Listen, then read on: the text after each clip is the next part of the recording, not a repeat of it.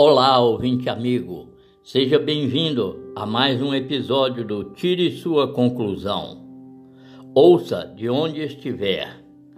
Esta é uma interpretação fantástica sobre a ilha de Tarsis ou Atlântida submersa de Platão.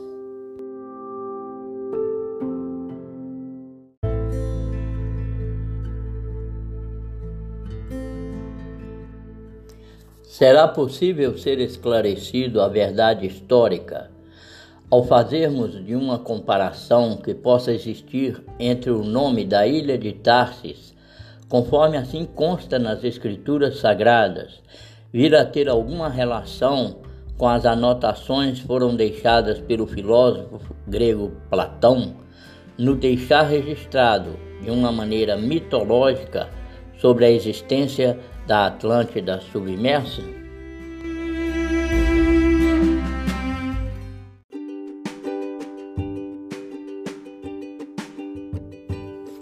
Propomos compartilhar com vocês da visão profética que, no, ao verificarmos, estando diante de muitas especulações que foram sendo criadas sobre este assunto, das várias hipóteses que foram levantadas para sua localização, foi apresentado pelos estudiosos com as suas pesquisas deste caso que é de veras enigmático, no que apresenta as versões históricas já conhecido por quase todos como a Atlântida submersa de Platão, sendo este o nome que foi dado pelo historiador grego ao ter anunciado sobre uma grande porção de terra marítima que acabou ficando em submerso pelas águas dos mares até chegaram a fazer um filme épico sobre a existência daquela grandiosa ilha que existiu nos mares do Mediterrâneo, pelo que encontramos de sustentação para os nossos argumentos os fortes elementos dos registros bíblicos, o que pode ser comprovado pela arqueologia ao ter encontrado os destroços em submerso naquela área e por sobre a terra o que restou naquela região náutica há pequenas porções de terras que ficou espalhado por sobre as águas dos mares confluentes, o motivo que nos incentivou para rastrearmos com as provas bíblicas contundentes sobre este misterioso caso catastrófico, fazendo com que desaparecesse do mapa um tão grande espaço geológico que existiu mares adentro. Para este caso, que de início parece tão enigmático, pelo muito que ainda há para ser desvendado pelos arqueólogos, temos na, na visão profética que nas Escrituras nos incentiva para escrever e passar ao conhecimento público do que procuramos coletar dos possíveis indícios que foram deixados nas grandes partes dos pedaços de terras que sobraram da grandiosa ilha que foi de tamanho continental e passamos a pesquisar através dos estudos feitos das matérias já escritas publicadas. É, o que foram deixados nas grandes partes, como também e principalmente nas escrituras proféticas que vem anunciando sobre o fato ter acontecido. E apesar de ser polêmico para muitos incrédulos das sagradas escrituras, há o fato de ter sido desviado do foco central da verdade bíblica ao terem se baseado apenas nos escritos do historiador grego Platão, acabando por deixarem o assunto sem ser resolvido, ficando de lado como ter sido uma alusão mitológica e por isso não deram mais atenção ao que é merecido para este fato histórico, não havendo mais o interesse dos pesquisadores arqueológicos em buscarem naquela região das águas profundas o que poderia vir a ser confirmado dos fatos que estão claramente relatados nas revelações proféticas, a nos informar sobre o seu nome ter vindo desde a sua origem dos primeiros habitantes naquela região, os antigos moradores proprietários habitantes das ilhas, como assim consta nas escrituras a seu respeito, de que ela teria visto no futuro, teria visto no futuro como um assunto enigmático para ser guardado no esquecimento dos tempos bíblicos mais remotos.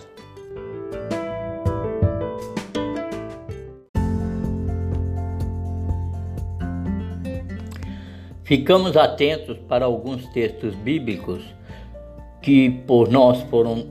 aglutinados para se ter um melhor entendimento sobre o que foi anunciado por diversas passagens que se contextualizam sobre a destruição que aconteceria com a ilha de Tarsis ter sido considerado naqueles tempos distante como a feira das nações. Assim profetizou Isaías,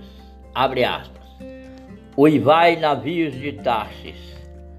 porque está assolada a ponto de não haver nela casa nenhuma,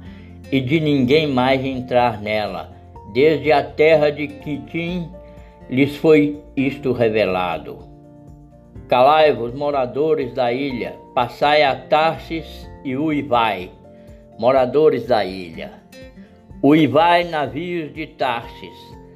porque é destruída a vossa força. O Senhor estendeu a mão sobre o mar para destruí-la. Fecha aspas. Isaías capítulo 23. Como assim também profetizou Ezequiel. Abre aspas. No meio do mar virá a ser um enxugadouro das redes não tremerão as ilhas com o estrondo da tua queda. Agora estremecerão as ilhas no dia da tua queda. As ilhas que estão no mar se turbar-se-ão com a tua saída. Quando fizer sobre ti um abismo e as muitas águas te cobrirem, farei de ti um grande espanto, e não serás mais quando te buscarem, nunca mais serás achada, diz o Senhor Jeová. Judá e a terra de Israel eram os teus mercadores e fizeram negócios contigo. Os navios de Tarsis eram as tuas caravanas, por causa do teu negócio, e te encheste e te glorificaste muito no meio dos mares. Todos os pilotos do mar descerão de seus navios e na terra pararão. Como a que está reduzida ao silêncio no meio do mar.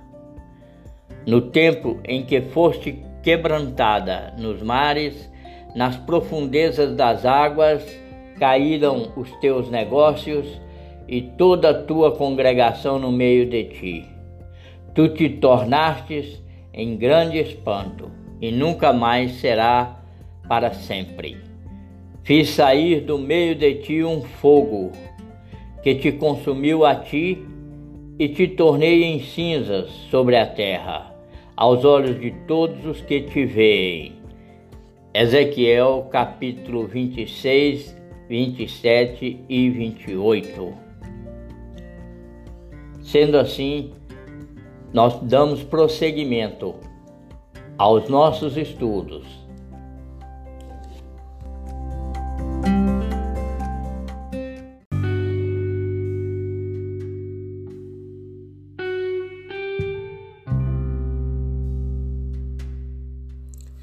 Estes textos bíblicos proféticos formam as verdades anunciadas com bastante antecedência para Tarsis e são irrefutáveis nas comprovações sobre a grandiosidade da destruição da ilha continental que ali existiu, e que assim confirma as Escrituras da sua existência física cheia de glórias naquela região dos mares confluentes do Mediterrâneo, foi confirmado que para os seus últimos dias acabaria a sua existência no meio dos mares, sendo esfacelada pela ação de um grande cataclismo geológico vulcânico, do que ocasionou com a sua destruição desde a sua parte central, finalizando por ser traspassada no meio dos mares pela multidão das águas a encobrindo, conforme for anunciado nas profecias de Isaías e Ezequiel. O que vem vindo confirmando que ela não mais seria lembrado no seu nome, restando-lhe para comprovação da sua existência pelo nome antigo do antigo proprietário morador ancestral, chamado de Tarsis, o filho de Javã e também ser descendente filho de Jafé, da família de Noé, conforme Gênesis capítulo 10, o versículo 2 e 4. Veio o assunto através do século sendo respondido para o público interessado no assunto, estando apenas embasados na mitologia grega, conforme o bilhete que tem o registro histórico sem dar muita pretensão para o local onde houve o acontecimento catastrófico e ser direcionado por uma visão mística, mitológica do filósofo e historiador Platão, tendo então escrito com poucas linhas uma anotação que é bastante simplória, ao que parece sem muitas responsabilidades, a bem da verdade pelo que na, na verdade representou esta imensa ilha algo de realidade que naquela região náutica está, estaria dentro das coordenadas geográficas de latitude e longitude marítima, é o que trazemos pela confiabilidade das bases bíblicas sobre o acontecimento conforme as profecias vinham anunciando. O relato platônico foi aceito pelos historiadores do passado, o que veio valendo como uma comprovação secular para a existência daquela que foi a grandiosa ilha continental ter acabado os seus dias sendo submersa, conforme o bilhete documentado, ser um pequeno resumo histórico, se referindo sobre sua densidade populacional formada por sacerdotes e sacerdotisas que antes estavam ali estabelecidos, finalizando para o assunto com a alegação de ter sido destruída por um grande evento catastrófico e de descomunal proporção vulcânica, o que foi realmente o acontecido naquela região da cartografia dos mares do Mediterrâneo. Veja como ficou redigido o bilhete documento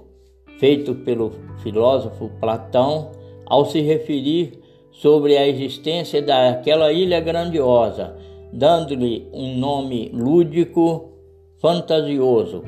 para aquela que foi, abre aspas, Atlântida, ilha fabulosa do oceano, para lá das colunas de Hércules aquela que sustém as colunas do céu, sede de antiga civilização vastíssima, habitada por um povo sábio e rico, com tradições sacerdotais, mas que, pela degeneração dos seus costumes, provocara a ira dos deuses, teria submergido por um cataclismo geológico e um maremoto atragaram num dia e numa noite. Fecha aspas. Será esse relato platônico por ter vindo de sua imaginação sem lógica, baseada apenas num mito? Ou poderá realmente ser enquadrado numa outra realidade histórica, que é bíblica, com o nome para sua identificação ser chamado de Ilha de Tarsis?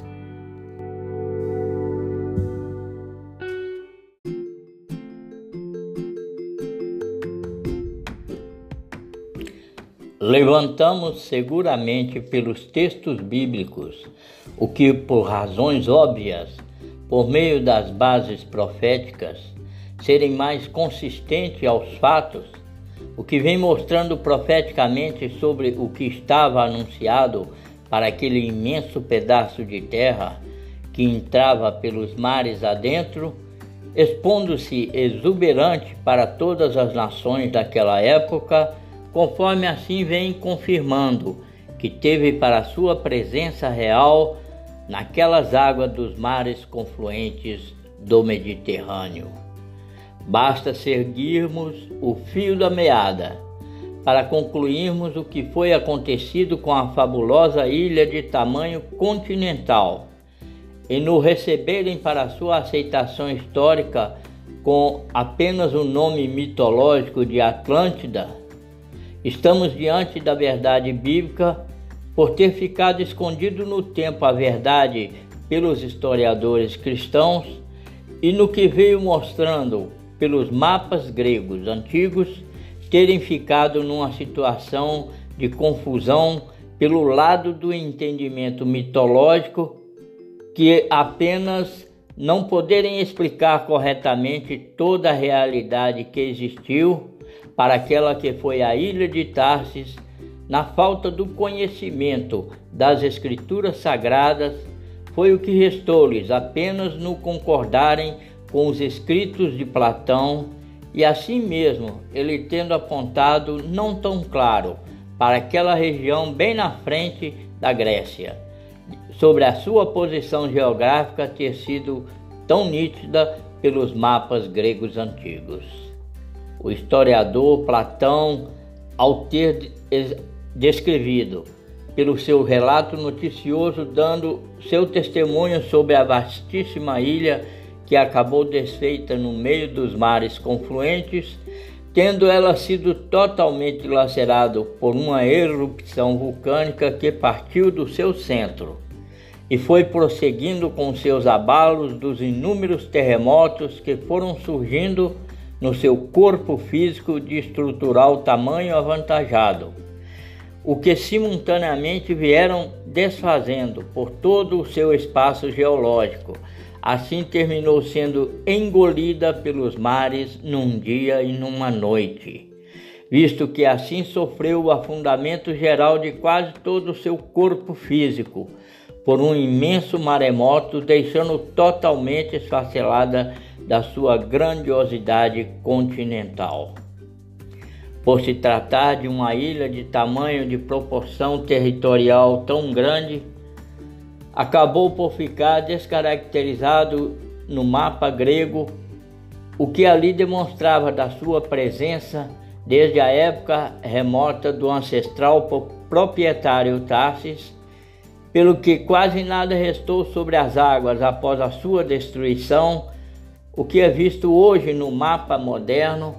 contemporâneo daquela região náutica restando apenas os pedaços de poucas ilhas e ilhotas, conforme assim foi profetizado para ela, que a partir de seu núcleo central montanhoso vulcânico, um fogo foi despertado por causa da subversão dos seus moradores impenitentes contra Deus, sofreram simultaneamente a destruição de quase toda a sua totalidade, pelo que foi caindo como peças de um grande dominó montado, as imensas placas de terra acabando ficando por submersos para dentro das águas profundas dos mares confluentes do Mediterrâneo.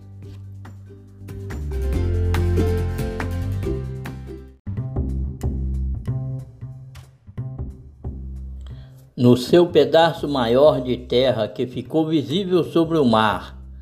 na sua conformação física da ilha de Creta, o que assim vem constando no mapa da cartografia contemporânea moderno para toda aquela região náutica dos mares confluentes do Mediterrâneo. E sobre ela descreveu o filósofo historiador Platão, fazendo a sua menção de próprio punho, um relato que é bastante sucinto e vem descrevendo sobre alguns aspectos que achou importante salientar, citando sobre a riqueza material dos seus moradores proprietários, sobre a grande densidade populacional, da cultura religiosa sacerdotal praticado na ilha a sabedoria dos homens que reinavam por toda aquela extensão da grandiosa ilha continental. Por quais razões não se sabe ao certo o que muito provavelmente o historiador filósofo Platão deve ter sido um praticante religioso mitológico do politeísmo grego, o motivo pelo qual não teria citado para o nome da ilha conforme nos, na sua origem dos descendentes filhos de Noé, com o nome do ancestral proprietário chamado de Tarsis, conforme assim é o que consta nos registros das Escrituras Sagradas. Ao contrário desta verdade bíblica, referiu Platão, dando-lhe um nome lúdico, fantasioso, mitológico de Atlântida, o que tem para o significado na mitologia grega como sendo a filha de Atlas, ou para o que também é chamado de Atlante, um dos deuses adorados que foi condenado a carregar o mundo nos ombros. Ao que tudo indica, teria sido por certas razões da sua religiosidade politeísta, sendo também um supersticioso dentre os povos gregos, pelo que ali era dominante como um ato de fé natural dos homens naquela época primitiva, por não haver chegado ainda o conhecimento para os povos gentios das sagradas letras, pelo que era pouco difundido entre eles as verdades proféticas, sendo eles prisioneiros das suas crendices nos diversos deuses que eram cultuados, ser um fato que desconheciam realmente sobre o verdadeiro Deus que os libertaria das trevas da ignorância religiosa. Buscavam por seus próprios meios, até de interesses monetários, servirem aos deuses criados pela mitologia grega, nas suas diversas práticas religiosas, dos sacrifícios que eram oferecidos a esses deuses, pelo que chegaram até mesmo a construírem um altar que foi dedicado ao Deus, do desconhe... ao Deus desconhecido, conforme assim o apóstolo Paulo, na sua viagem missionária, estando eles ele em Atenas, fez o seu discurso no Areópago, anunciando-lhes a Jesus e a ressurreição, como assim consta no livro de Atos, capítulo 17, versículo 18.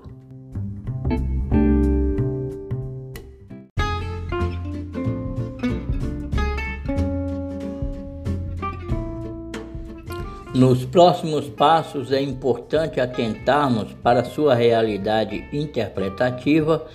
por não terem considerado no seu nome correto bíblico o tratar da mesma ilha de Tarsis e o nome lúdico fantasioso para a Atlântida submersa poderem ser unidos num só quadro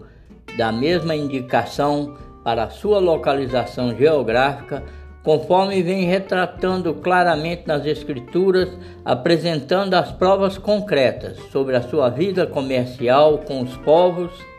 por ter sido próspera, com uma vida ativa, até mesmo ter se relacionado comercialmente com o povo de Israel durante os dias dos reis de Salomão e prosseguindo até o reinado de Josafá como assim consta nas Escrituras, lendo lá os textos em 2 Crônicas, capítulo 9, versículo 21 e capítulo 20, versículo 36 e 37.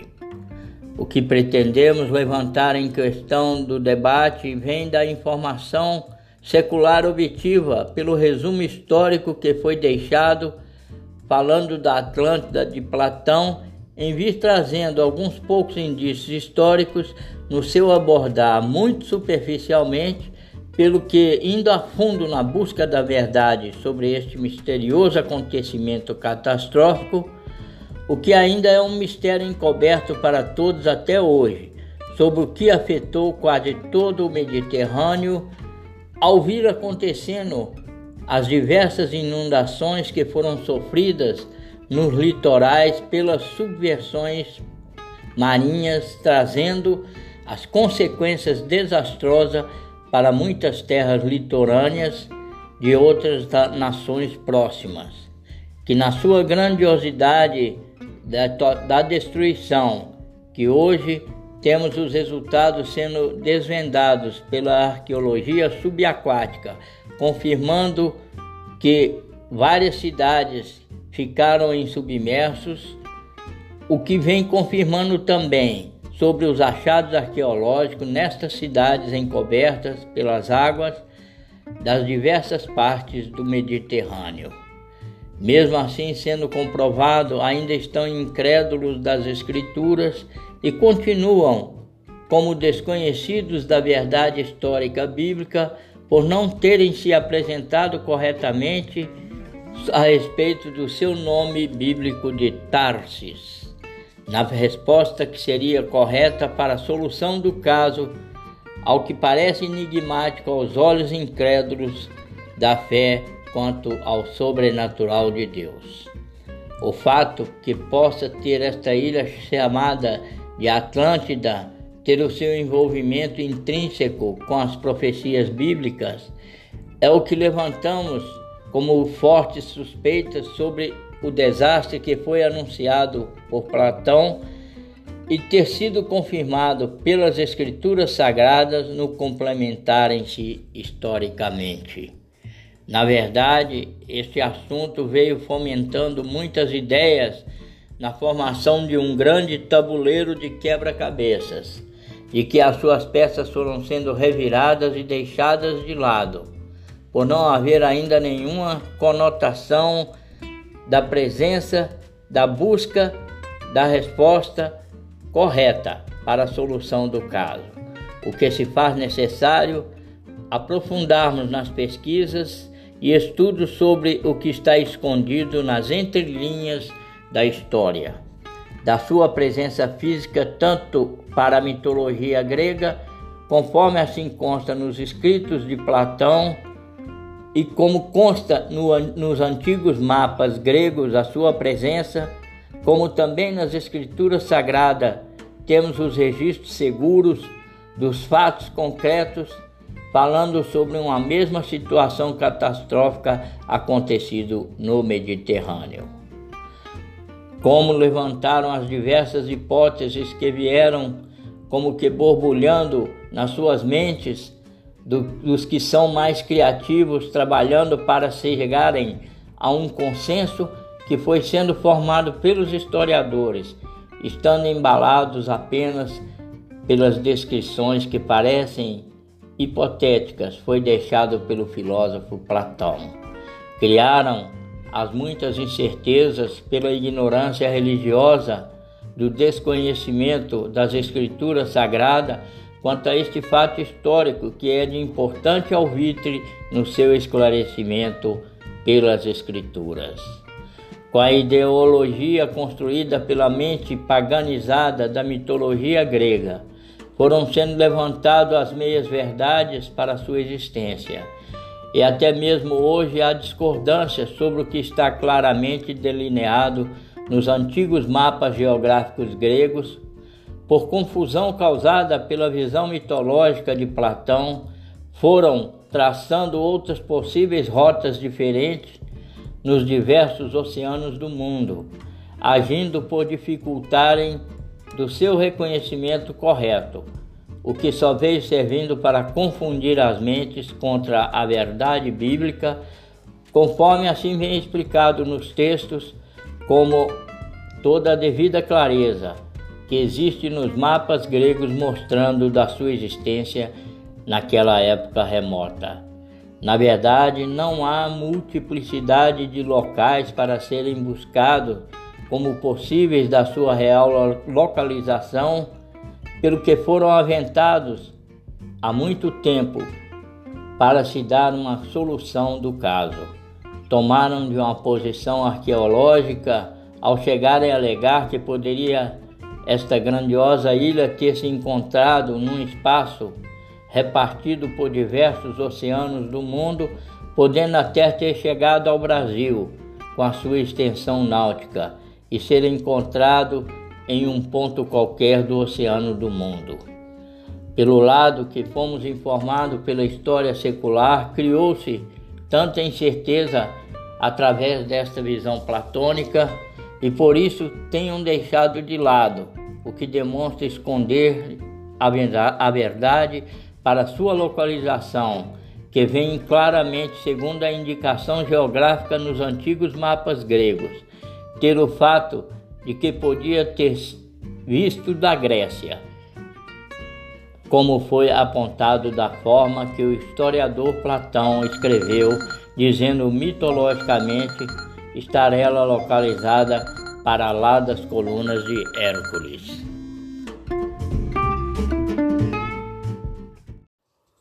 O que tudo indica para aquela época, ao ter deixado com esta citação sobre as colunas de Hércules,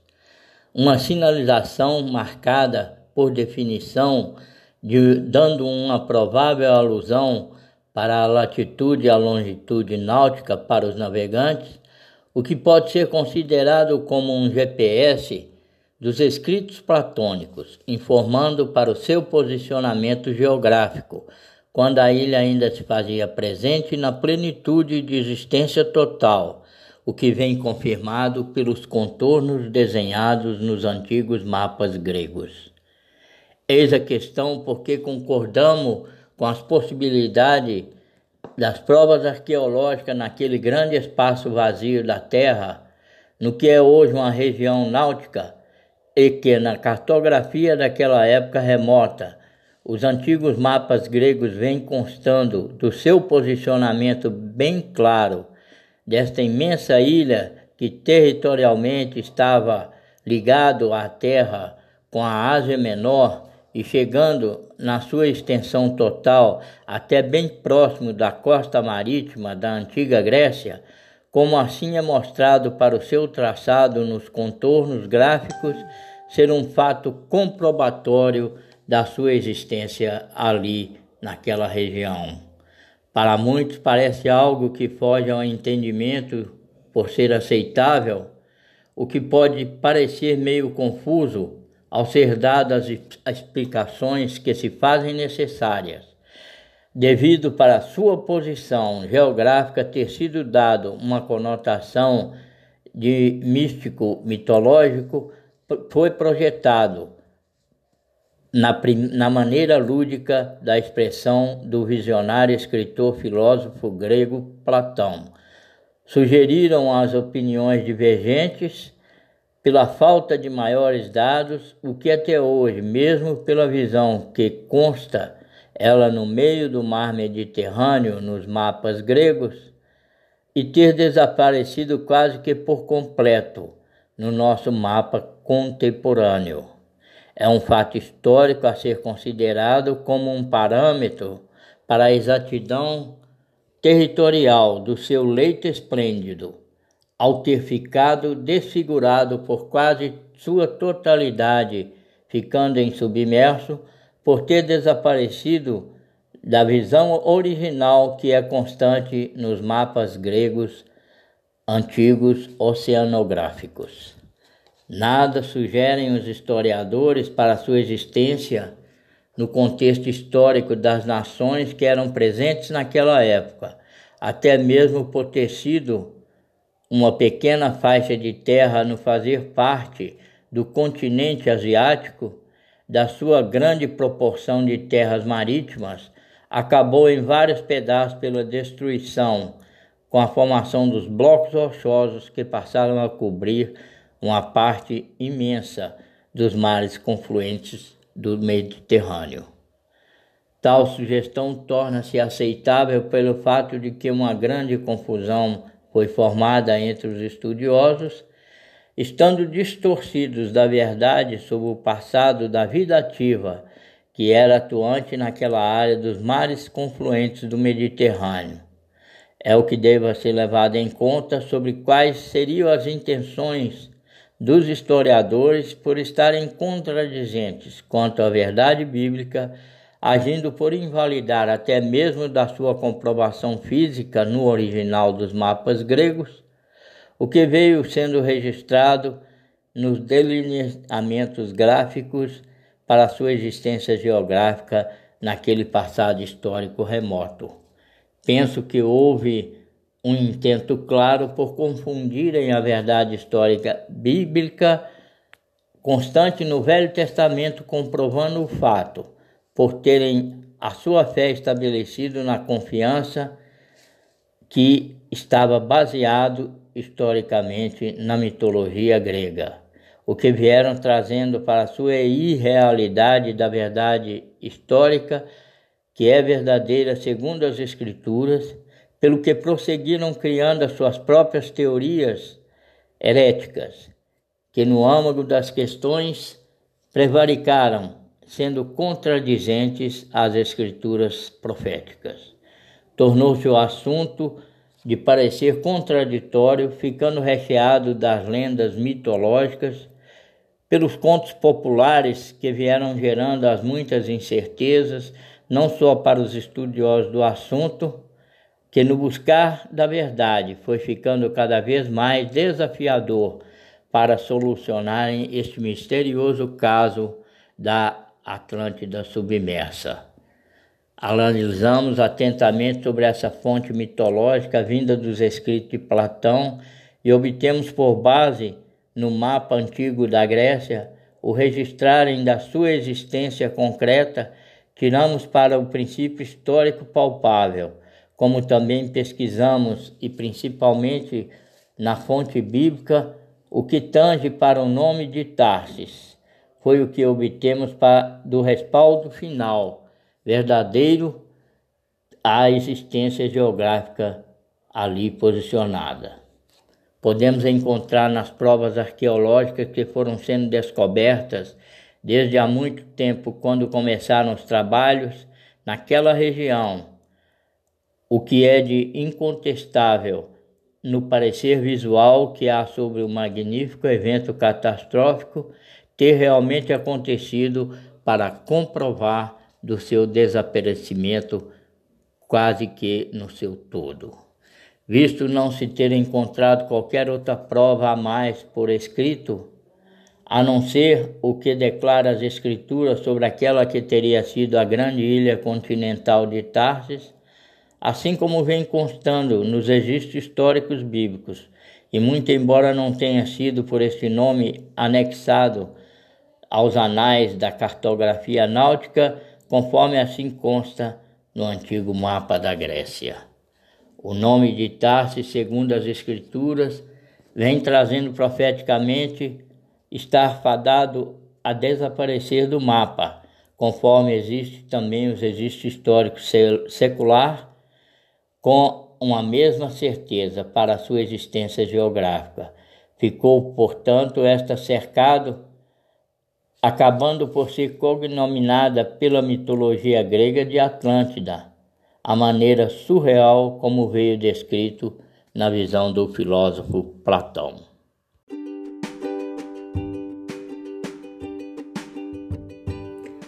Com o passar dos séculos, aquela região foi ficando cada vez mais esquecido da sua presença de vida real ativa,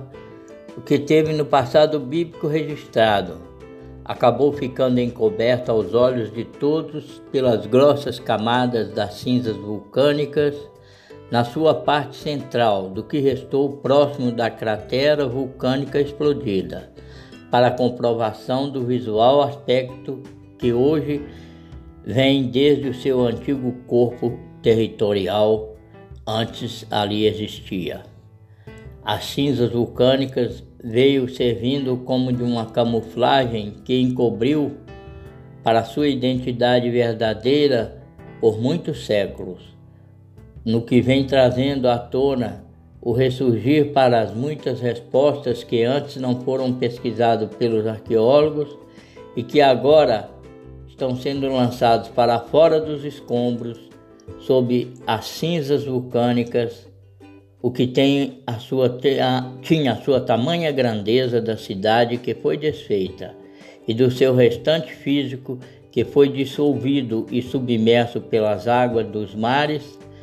a descaracterizando por completo da sua originalidade estrutural. Foi o que ele mascarou e em sua grande parte do que ficou de resto por cima da face central da terra está até hoje exposto como algo comprobatório de que ali existiu naquela posição geográfica, como foi indicado por Platão quando também era anunciado da sua grandeza em extensão nos mapas gregos daquela época. Historicamente, podemos imaginar que teria tido a sua vida no cotidiano das relações com os povos de outras nações, comercializando com os bens de trocas acontecendo dentro da sua imensa plataforma territorial, conforme está descrito para ela nas Escrituras Sagradas. Antes do seu desaparecimento de quase sua totalidade, encontrava ela nítida na sua forma continental, conforme consta nos registros gráficos, como também pelas descobertas arqueológicas que ficou como uma amostragem do seu passado histórico de glórias, da sua formosura dos palácios que nela existiram, conforme assim consta no passado como era reconhecida pelo povo de Israel daquela época em que a ilha de Creta muito provavelmente esteja incluído como sendo pertencente da sua grande extensão territorial, foi destacada como fazendo parte do restante das terras arqueológicas, que são exemplos comprobatórios desta sua realidade física ou como queiram, da Atlântida submersa. Visto por outro lado, no mar aparece no destaque do antigo mapa grego a ilha de Kitim, que é a ilha de Chipre, estando presente antes e depois do evento destruidor naquela mesma bacia hidrográfica do Mediterrâneo. Dentre as muitas hipóteses que foram sendo levantadas, vieram se divergindo os estudiosos nas suas opiniões, pelo que foi também sugerido haver uma possível ligação do nome bíblico de Tarsis com a cidade de Tartessos, na Espanha. É algo que deixa a desejar pelas muitas dúvidas que foram sendo surgidas, tem o fato de que fica fora do traçado geográfico que vem mostrando pelos antigos mapas gregos a presença exuberante da imensa ilha no meio dos mares do Mediterrâneo. Chega até bem próximo do litoral marítimo da Grécia, como também não há provas arqueológicas que venham confirmar para aquela região de Tartessos tendo tão distante do objetivo traçado por Platão, referindo sobre a grande ilha continental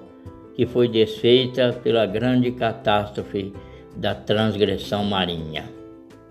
Uma outra sugestão foi levantada segundo a narrativa bíblica sobre os navios de Tarsis, ao se referir para esta significação o seu relacionar com a palavra fundição, que tenha sido para os transportes destes grandes navios de Tarsis, ser utilizado para os serviços do escoamento das fundições dos materiais extraídos nas explorações do minério da Arabá. Grandes frotas dessas embarcações de Tarsis deslizavam por sobre as águas dos mares do Mediterrâneo, em que transportavam os muitos bens de trocas que eram feitos com os moradores da ilha, como os grãos de cereais que eram produzidos com muita fartura nas terras de Israel, competiam com os demais negociadores comerciantes que atracavam naquela imensa feira das nações.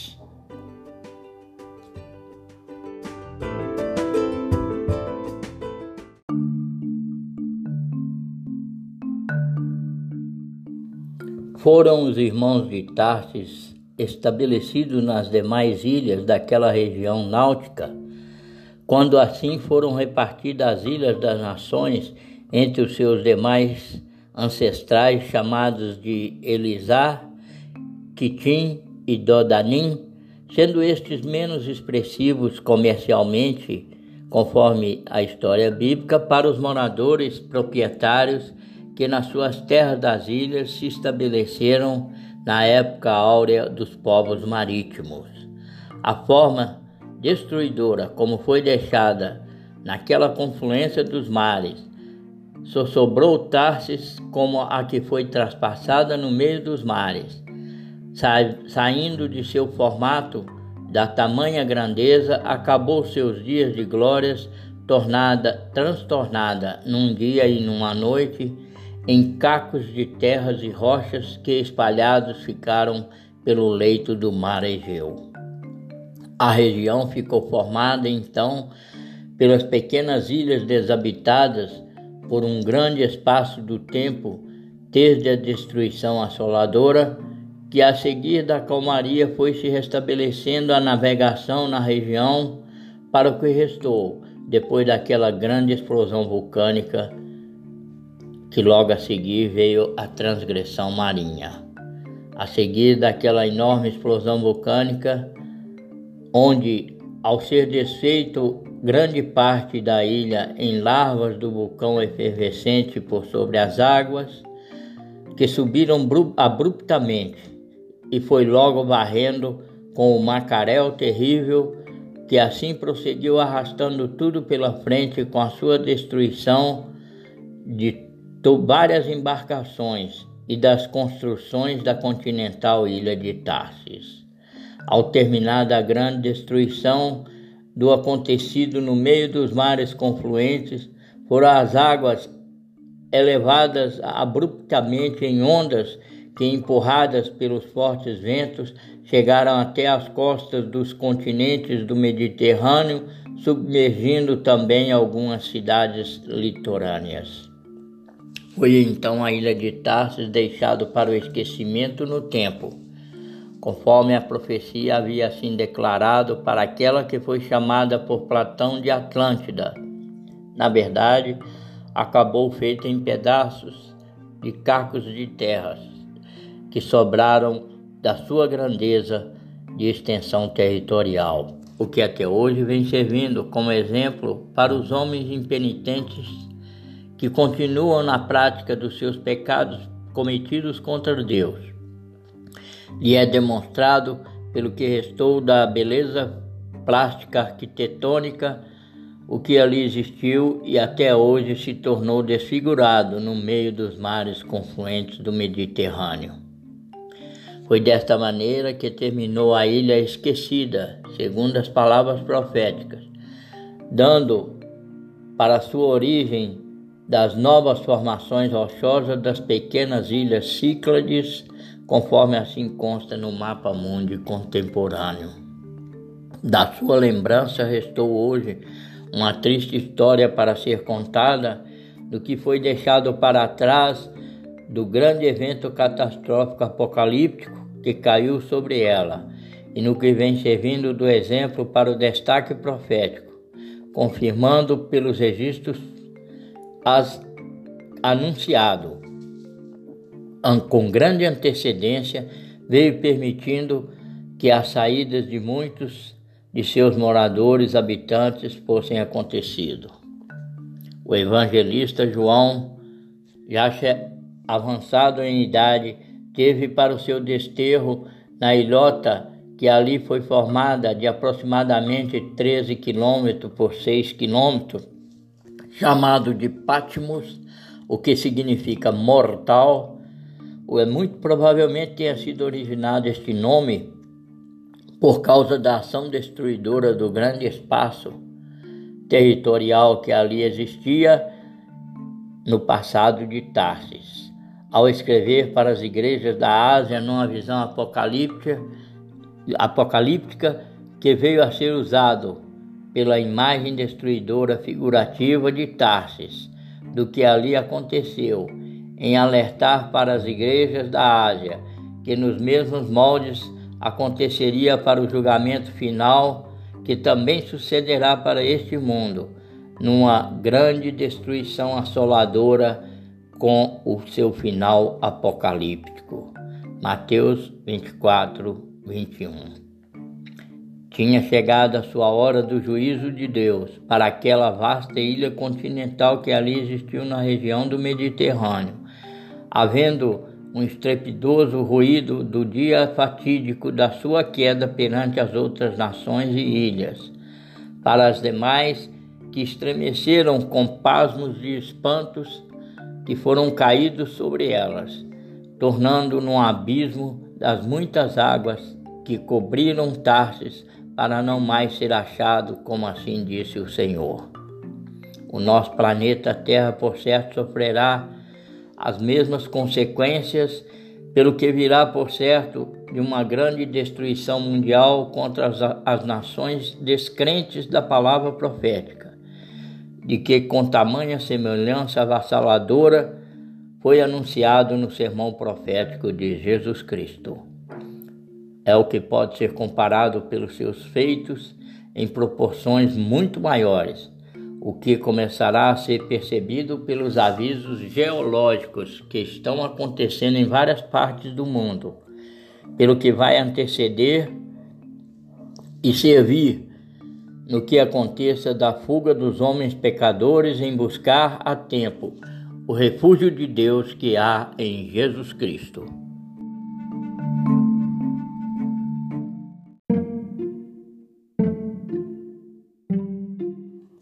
Entendemos assim porque não foi de um mero acaso político prisional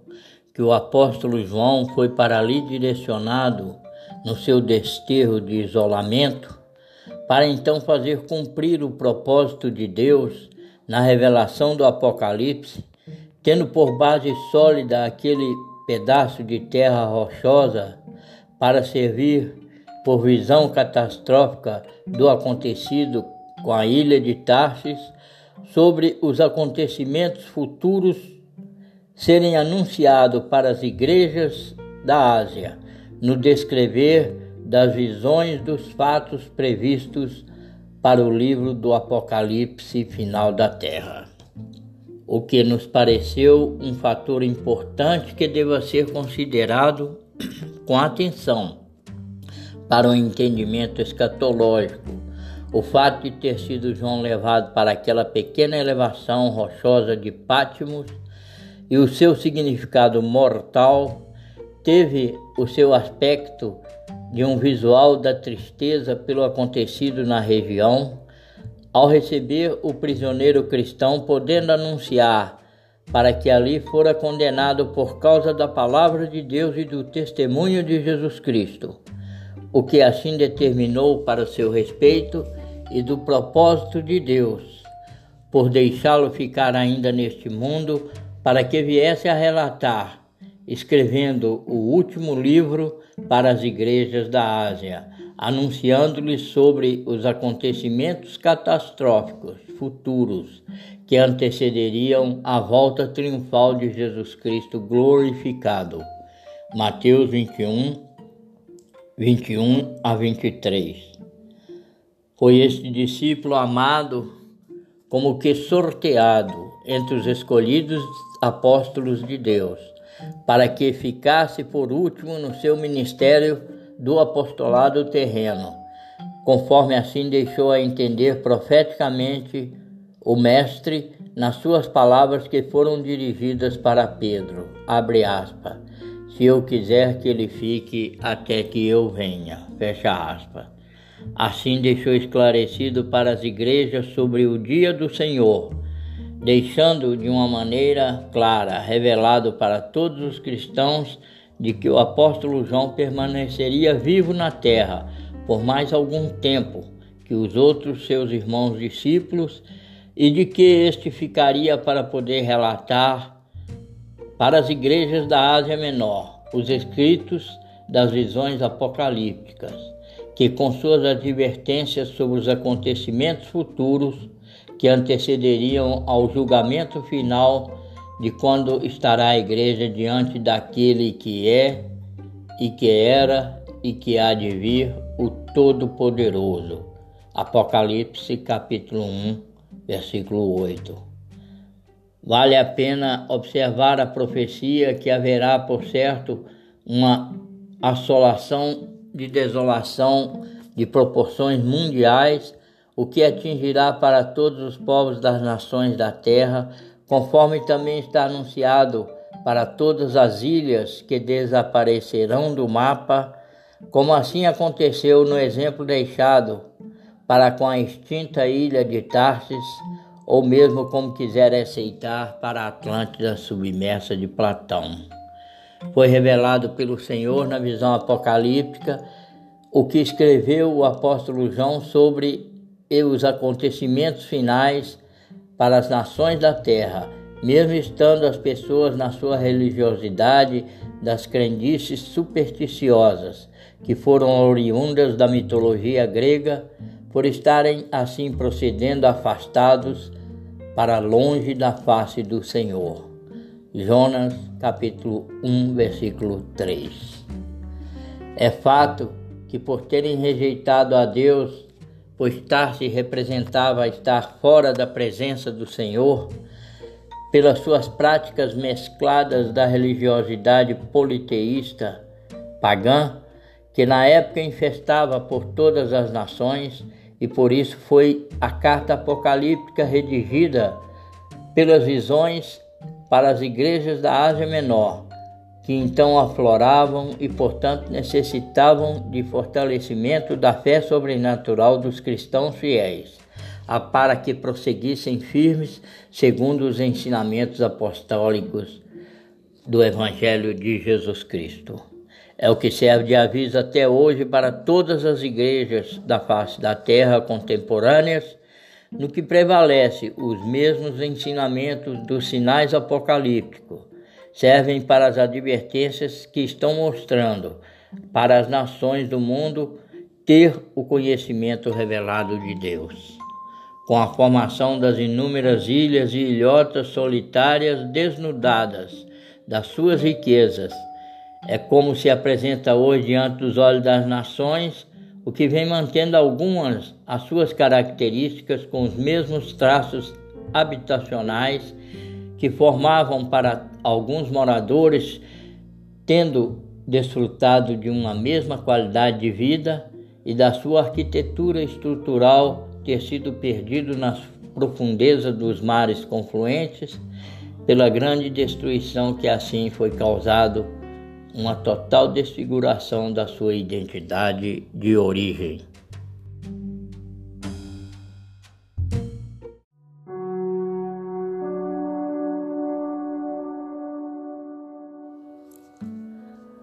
pode ser visto no mapa mundi conhecido do passado geográfico, que foi traçado no formato de um disco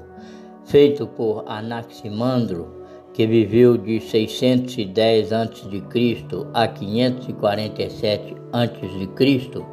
o que vem mostrando a antiga Grécia e as nações vizinhas, vemos nos contornos do mundo conhecido daquela época o que é nitidamente mostrado na parte central dos, dos mares confluentes, aonde existe hoje um grande vazio no Mediterrâneo, estava localizado a ilha continental de Tarsis, ou como queiram, pela sua definição dada por Platão da antiga Atlântida que acabou submersa. A visão é muito clara neste mapa. Como também existe uma outra representação de mapa que foi feito mais à frente por Heródoto, é, que, quando assim viveu em 485 a.C. até 420 a.C., cujo mapa grego é chamado de O Mundo de Heródoto, quando ainda se via este Neste, a enorme porção de terra da ilha continental Tarsis, estando visivelmente presente no meio dos mares confluentes do Mediterrâneo. A ilha de Tarsis, ou como é mesmo cognominada por Platão de Atlântida, ao que indica nos mapas gregos, estava ligada ao continente da Ásia por uma pequena faixa de terra que promovia naturalmente aos primeiros assentados ter o acesso das pessoas na ilha pelos povos vizinhos. Assim também vemos num outro mapa como ficou desfeita agora no nosso mapa contemporâneo aonde para a sua localização do que era o seu tamanho continental e de cujo vulcão que se encontra hoje submerso nas águas frias daquela caldeira que está na parte central do que restou da sua grandiosidade territorial,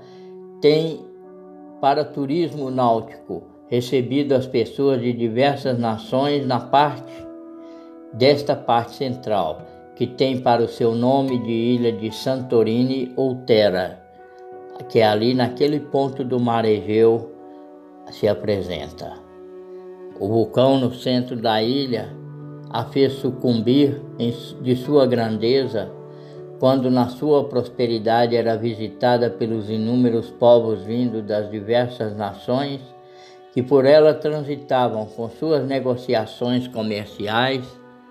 e até mesmo de prestarem os cultos de adorações aos seus deuses mitológicos, recebendo as honras pela sua perfeita beleza estrutural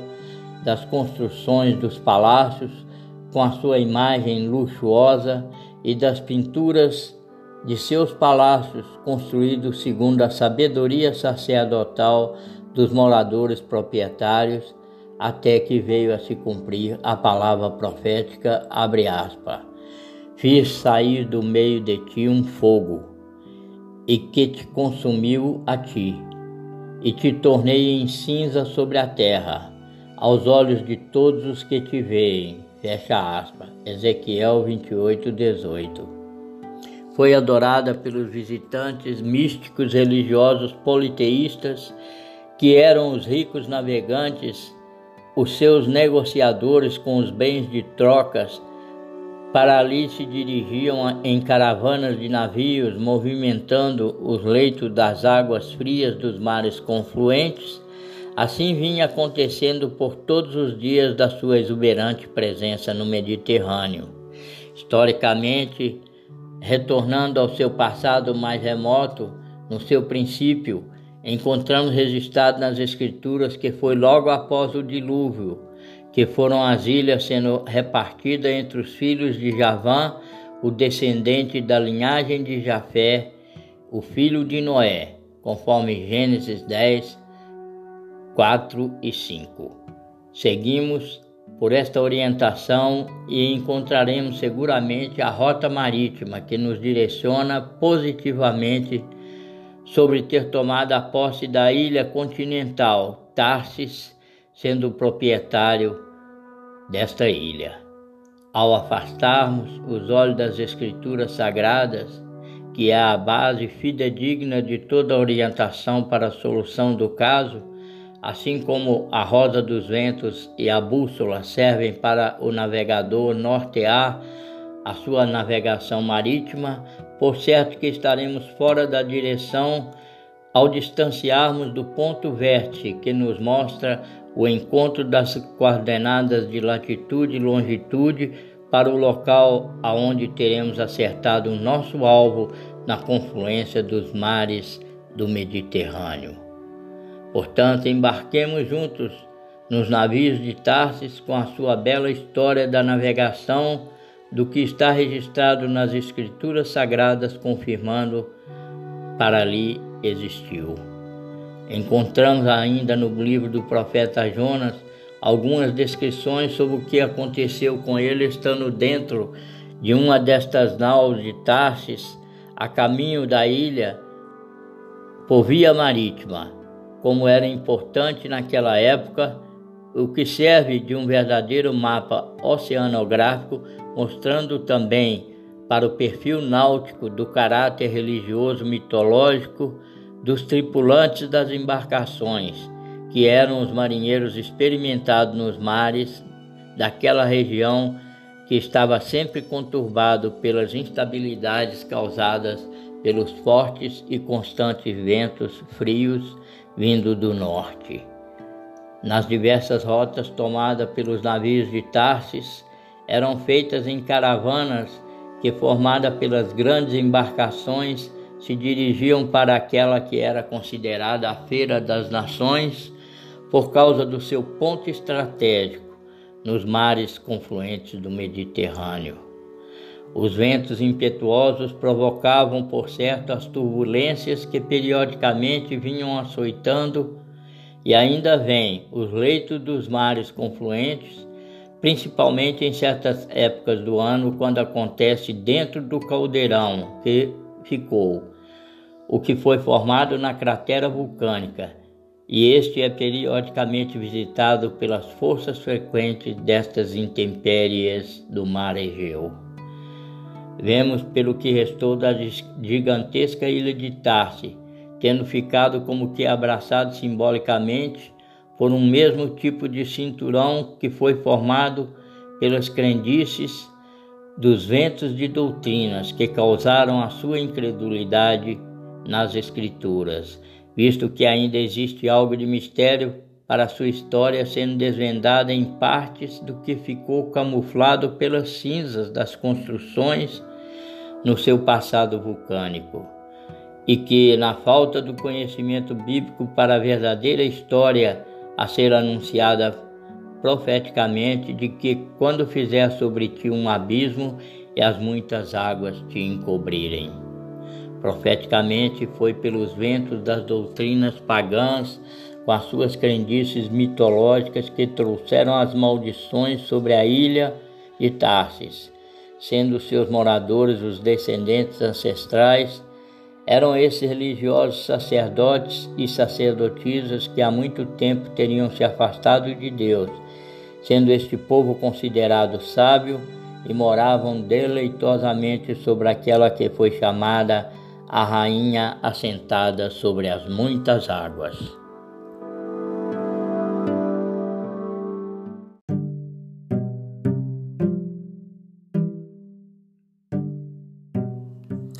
A vastíssima ilha foi destruída não só pelo aquecimento vulcânico que a fez sofrer as imensas queimaduras sobre a terra, deixando marcados paredões de alvura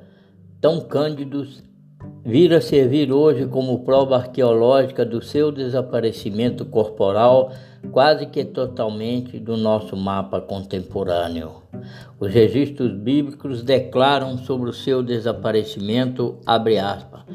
não tremerão as ilhas com o estrondo da sua queda? Fecha aspas.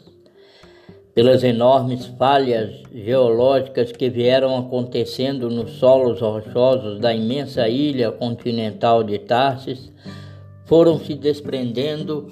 e abruptamente caindo em submersos pelas águas dos mares confluentes, restando para ser contada a sua história a sua existência apenas de umas poucas partes de terras rochosas que estão espalhadas visivelmente em boa parte dos mares confluentes,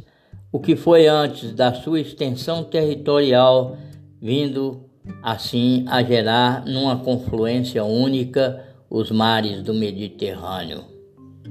A visão foi aterradora da explosão acontecida no mar Mediterrâneo, o que numa representação desta grande explosão vulcânica, a visão comparativa que tem os relatos bíblicos pelo que vinha sendo anunciado sobre a sua destruição de sobre a face dos mares, quando as intensas navegações eram percorridas pelos navios de Tarsis, em que muitos mercadores tiveram as suas embarcações naufragadas pelas imensas ondas, conforme assim anunciava a profecia de que muitos cairão no meio dos mares no dia da tua queda. Sobre aquele extenso local marítimo, há grandes possibilidades de quem sabe um dia possa os arqueólogos marinhos virem a resgatar das profundezas do Mediterrâneo provas arqueológicas que venham trazer a realidade do que ali existiu de um grande comércio que foi feito entre os povos das nações ao seu redor. É riquíssima a história que fala do seu passado comercial e religioso entre os povos visto que encontramos as informações necessárias que são preciosas nos registros bíblicos proféticos, bem como tirado da história secular que registra sobre os pertences arqueológicos que foram descobertos em diversos locais por toda aquela extensão marítima, inclusive dos que foram encontrados e retirados para os museus da Grécia, estando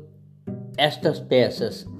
encobertas pelas cinzas vulcânicas que foram depositadas sobre a ilha hoje chamada de Terra ou Santorini, o que pode ser visualizado também pelas lindas gravuras que foram pintadas nas paredes brancas dos cômodos das ricas construções que em grande parte tiveram destruídas as suas casas e de que muitas ficaram encobertas pelas cinzas vulcânicas, como também foram achadas inúmeras estatuetas, moedas antigas espalhadas pela vasta região do Mediterrâneo. Nas suas conformações das pequenas ilhas, onde as suas orlas foram encontrados subaquáticos alguns restos das peças de vasos cerâmicos quebrados. Todos esses achados arqueológicos servem como uma prova concreta que nos dá cobertura física comprobatório do necessário serve para saber o que há daquela área náutica de grande abrangência, o que foi físico sobre as águas e que agora está formado por apenas ilhas com pequenas distâncias náuticas entre elas e por trazerem as mesmas estruturas das suas construções que ali existiram, conforme assim foi profetizado para aquela que foi desfeito no meio dos mares. Abre aspas. Farei de ti um grande espanto, e não serás mais. Quando te buscarem, nunca mais serás achada, diz o Senhor Jeová. Fecha aspas. Ezequiel 26, 21. Concluímos, portanto, que ao olharmos para os antigos mapas gregos, vendo aquela formação geográfica de imensa proporção de terra que existiu sobre os mares confluentes. A região que deva ser melhor pesquisado pelos historiadores arqueólogos, por fazerem de novo as buscas que ali podem haver das intensas atividades náuticas dos navios de Tarsis, o que rigorosamente navegavam com a sua grande comercialização das riquezas em intenso trânsito por sobre os mares confluentes do Egeu, Jônico e Mediterrâneo.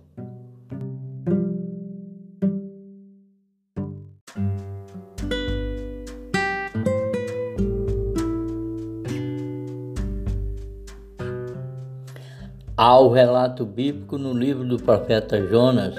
de que um certo dia partiu da cidade portuária de Jope.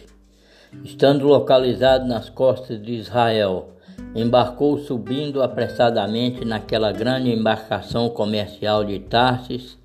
que ali saía de tempos em tempos, visto que era muito utilizado aquele porto pelas atracagens das naus que chegavam e saíam carregados dos bens de trocas para as negociações feitas entre Israel e a ilha de Tarsis. Subindo o profeta a bordo de um desses navios,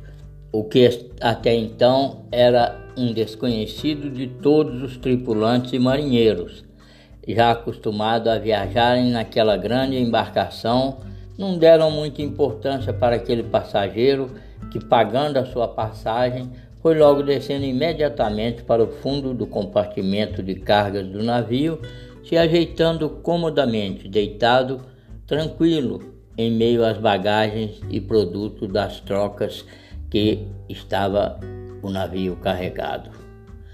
Logo a seguir dormiu em pesado sono, como quem estava decidido a empreender a sua viagem para aquela fuga da face do Senhor, conforme no livro de Jonas, capítulo 1, versículo 1, assim partiu Jonas em desobediência a Deus. Aquele navio tinha na sua missão de cunho comercial o que seguia sempre um trajeto já conhecido dos experientes marinheiros e tripulantes da nau, porém naquele dia levavam o profeta Jonas, que então fugia do seu compromisso profético evangelístico de atender a Deus no seu chamado missionário transmitir a mensagem para ser pregado fora das terras de Israel. Aquela rota marítima de Jope até Tarsis prosseguia a embarcação numa viagem até então tranquila, porém, quando estavam se aproximando de chegada para atracarem na ilha de Tarsis, eis que subitamente um tufão de vento chamado Euroaquilão, vindo do norte no sentido sul, começou a bater de encontro à embarcação, fazendo-a entrar num descontrole geral da sua rota de atracagem, pelo que os homens assustados com aquela situação inusitada, abre aspas, remavam esforçando-se por alcançar a terra. Jonas capítulo 1, versículo 13. Sendo os ventos fortes contrários foram logo eles envolvidos por uma forte tempestade, com os ventos soprando fortemente nas águas dos mares confluentes, formando as altas ondas que prontamente começaram a passar por cima da embarcação, estando prestes a sossobrarem. Foi um acontecimento inusitado e muito rápido que de inesperada bateu de surpresa sobre aquela embarcação, obrigando os tripulantes e marinheiros a agirem muito rápidos nas suas ações, que pelos ventos agitavam fortemente as águas do mar, furiosamente batendo no casco da embarcação. Portanto, foram sendo lançados fora as mercadorias pelos marujos para aliviar o peso da nau de que, mesmo sendo homens experimentados no mar, estavam tremendo diante de tal situação muito crítica, a naufrágio ser eminente. A aflição passou a bater os ânimos dos tripulantes que, trabalhando muito e mesmo assim não conseguiam dar solução para o caso, por não puderem mais evitar o naufrágio da embarcação com a morte iminente para todos a bordo por não mais suportarem com as dores de seus braços e já cansados de remarem contra os fortes ventos contrários, vindo na sua direção da rota de atracagem, pelo que lutavam os tripulantes bravamente por não deixarem afastar a nau da ilha de Tarsis. Estando eles tão próximos daquele porto seguro, contudo, nada conseguiam pelo braço do homem o poderem alcançar tal feito e já exaustos passaram então a descarregarem as mercadorias quando ali encontraram aquela pessoa deitada dormindo. Visto que a esperança de acontecer algum livramento e por serem religiosos politeístas, buscava cada um aos seus deuses receber a salvação tão esperada pelas suas divindades mitológicas nada acontecendo de qualquer manifestação das divindades pagãs que pudesse aplacar a ira dos deuses, visto que o mar ficava cada vez mais enfurecido contra eles, gritavam em desesperos, o que tomou conta do lugar da esperança. Os ventos, com seu roncar dos trovões, sendo provocados pelas pesadas nuvens de chuvas que eram abundantes, caindo sobre eles, e o céu sendo riscado pelos raios cortando a escuridão das águas. Esperavam de algum jeito ser aplacada a ira do rei Netuno, a divindade mitológica grega que acreditavam dominar os mares.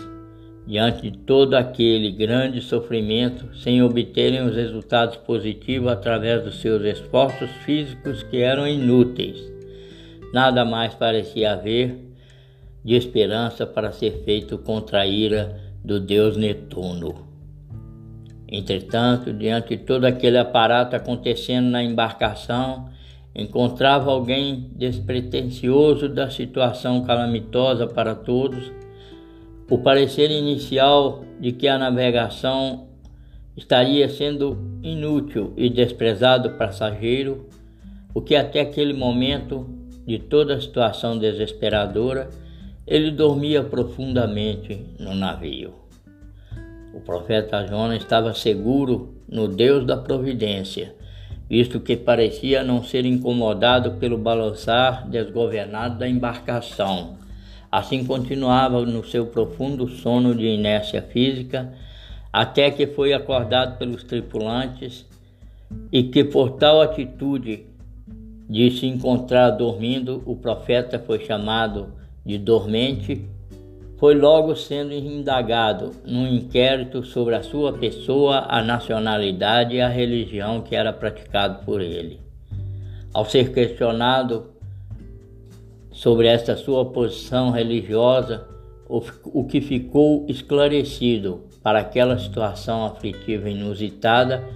o profeta Jonas trazer sobre ele a responsabilidade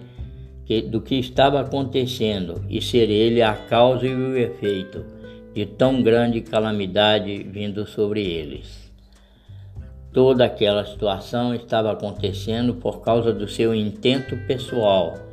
de empreender aquela fuga ao ter premeditado ir para longe da presença do Senhor, através daquela embarcação da ilha de Tarsis. Procurava Jonas se desvencilhar do seu encargo profético que fora delegado por Deus. Ao que ficou arrependido da sua atitude negativa, apresentou-se como sendo a única solução, através do verdadeiro sacrifício de si mesmo. O que seria por ele jogado ao mar resultaria em aplacar a ilha do Deus poderoso, Criador de todas as coisas. A mensagem profética que por meio de um só homem a ser sacrificado por todos os demais, ali demonstrava para a realização de todo um quadro profético para os navegantes daquela nau, como também para os habitantes de Tarsis e aos moradores da cidade de Nínive, que seriam salvos pelo Evangelho que foi pregado no Velho Testamento, em vir anunciando sobre a justiça de Deus que seria aplicado ao profeta Jonas, serviria para a salvação de todas as nações do mundo. A palavra profética certamente ali se cumpriria no ato sacrificial de Jonas, sendo feito como tipo do mistério guardado em silêncio nos tempos eternos foi notificado pelas Escrituras segundo o mandamento do Deus eterno a todas as nações para a obediência da fé, para ser revelado no Evangelho que foi pregado no Velho Testamento do que iria acontecer na plenitude do tempo. Portanto, foi anunciado o Evangelho por meio do profeta Jonas, que a seu tempo serviu como de uma tipificação perfeita da providência divina para a salvação, o fato de ser ele o escolhido de Deus para representar, na velha dispensação, como um sacrifício das aflições do Filho do Homem que viria na dispensação da graça de Deus. O profeta Jonas, ao ter sido erguido e lançado de encontro às águas frias furiosas dos mares confluentes, foi prontamente tragado e descido para o interior do ventre do grande peixe esponja marinha, assim deparado por Deus. Tendo saído daquela região de submerso em submerso pelo grande peixe esponja marinha, num ato feito em mistério acontecido sobre a direção de Deus, foi levando consigo a importante mensagem da palavra profética para ser anunciado aos moradores da grande cidade de Nínive.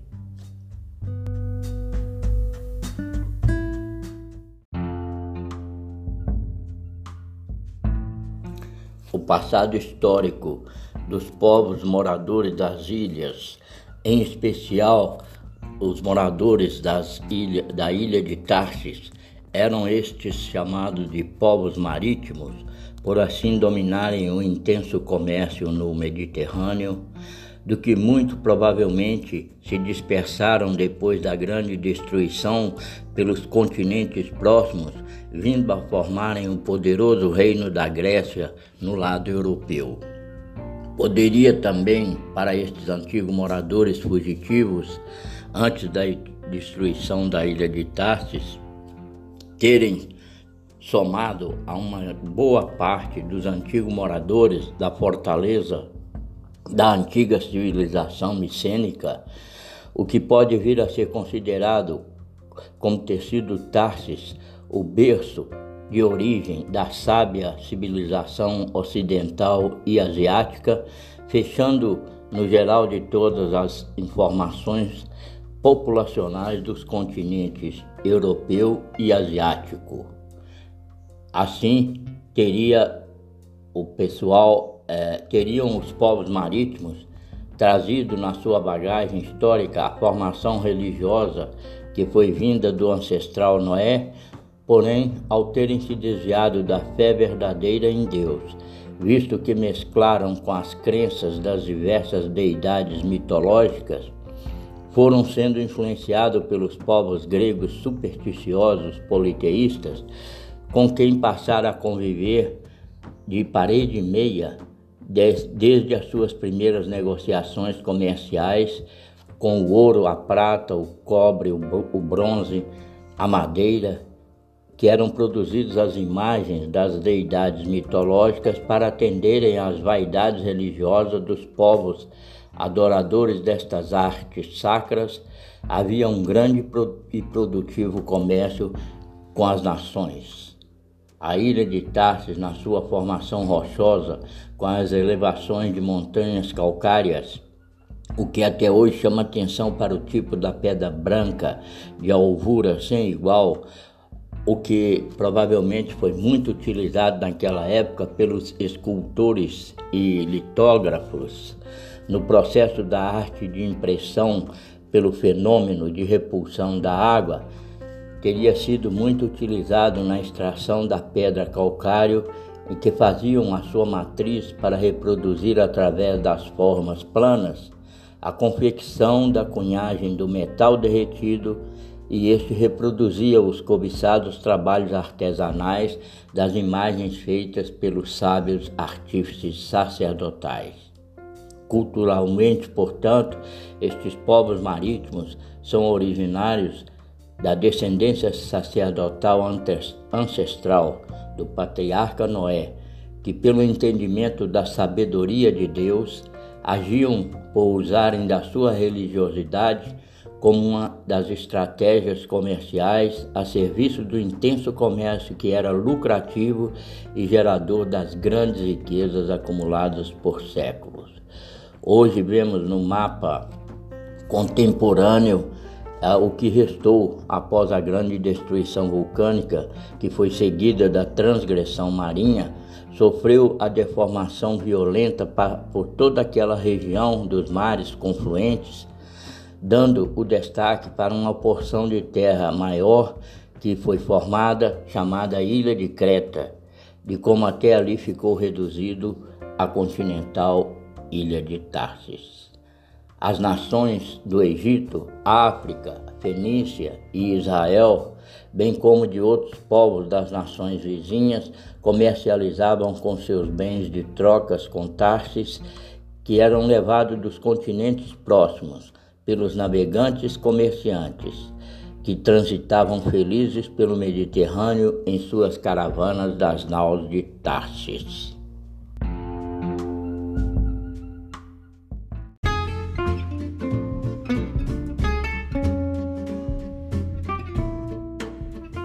O mundo do Mediterrâneo daquela época, em que os povos possuíam as grandes riquezas de ouro, prata, pedras preciosas, além da comercialização de muitos víveres, vestuários de seda, de linho finíssimo, como também de variados tipos de alimentos que eram trazidos pelos reis e as rainhas que ali vinham transportando pelas naus de Tarsis em numerosas caravanas deslizando por sobre as muitas águas dos mares confluentes do Mediterrâneo, enfrentando por vezes os fortes ventos e as tempestades daquela região, por onde tenham muitas naus naufragado naquela escuridão profunda das águas do Mediterrâneo. Os moradores e visitantes da ilha de Tarsis foram se retirando com o tempo disponível para suas saídas em massa,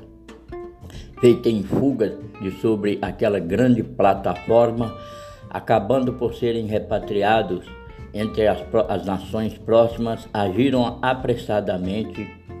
com uma boa antecedência da hecatombe. Em nossos tempos recentes foram encontrados vários afrescos pintados com a técnica do artista nas paredes calcárias, ainda com as cores vivas que foram descobertas pelos arqueólogos, retirando as cinzas vulcânicas que cobriam aquela parte da ilha de Terra ou Santorini, fazer parte do que restou de destaque que foi preservado pela natureza, na sua beleza artística, religiosa e cultural, é o que ficou preservado como uma prova arqueológica que chama a atenção especial de todos. O seu valor tem no fechamento de todo o quadro profético catastrófico daquela parte central que foi a continental ilha de Tarsis. Nas visões dos afrescos encontrados em Santorini, vemos o lindo desenho que vem mostrando uma vasta região montanhosa que era coberto por uma extensa floresta de lírios, o que pode ser observado nos detalhes de ter sido de você observar na ponta do caule desses, desses lírios, vem sobressaindo no meio das palmas das folhas espinhosas as várias copas, como que encontramos na botânica exemplo da espécie da planta aloe vera, no que é considerada a rainha das plantas medicinais do nosso tempo moderno. Portanto, é o que para si indica nas cenas figurativas dos afrescos, trazer uma mensagem sem qualquer tipo de escrita por palavras, como de um cinema mudo do nosso passado cinematográfico, que só para olharmos para as figuras acuradamente nós podemos ver as aves pintadas, o que vem mostrando algo de especial, o valor interpretativo que encontramos na sequência que é esclarecedora para o entendimento da pintura, ser corretamente interpretado. A mensagem no seu teor do desenho mostrado das andorinhas numa relação direta com essas flores e as sementes que eram retiradas dos lírios. Destacamos então por atenção para o chão aonde uma das andorinhas está como que caída morta e observa-se por tal as cruzinhas nos olhos, assim tipificando que vindo a seguir a outra voando a partir da flor dos lírios, tendo retirado de uma semente ser levada no bico, ao que nos parece indicar se tratar de uma semente medicinal. Vem a andorinha na sua trajetória da sequência do desenho das sementinhas, pintadas separadamente como bolinhas pretas, ponteando todo o trajeto no destaque do desenho, que é feito em cenas, pelo espaço da trajetória, voando até descer de encontro a outra andorinha que está caída como morta no chão. Dando assim o prosseguimento na cena dos desenhos do afresco, após o seu voo descendo com a sementinha no seu bico até introduzir no bico da andorinha que está caída desfalecida no solo. Assim, o que vem tipificar a ter acontecido a sua morte e logo a seguir a sua revitalização para a vida com a semente que foi ingerida. A andorinha que estava caída morta acordou imediatamente pelo efeito da curativo da sementinha ao ser engolida, rapidamente levantou seu voo novamente, saindo do chão com a sua companheira de pronto restabelecimento. Assim prosseguiram juntas voando em prováveis cânticos da vida saudável que lhe foi restituída. Vale lembrarmos as palavras de Jesus, abre aspas, olhai para as aves do céu, fecha aspas, Mateus capítulo 6, versículo 26. O pássaro que se encontrava morto ao ter recebido a provisão da semente e remédio da planta que poderia ser considerada como da imortalidade do lírio do campo, foi o essencial para ser ressuscitada ao ter ingerido o alimento vindo, abre aspas, do florescer como o lírio do campo. Fecha aspas. Oséias capítulo 14, versículo 5.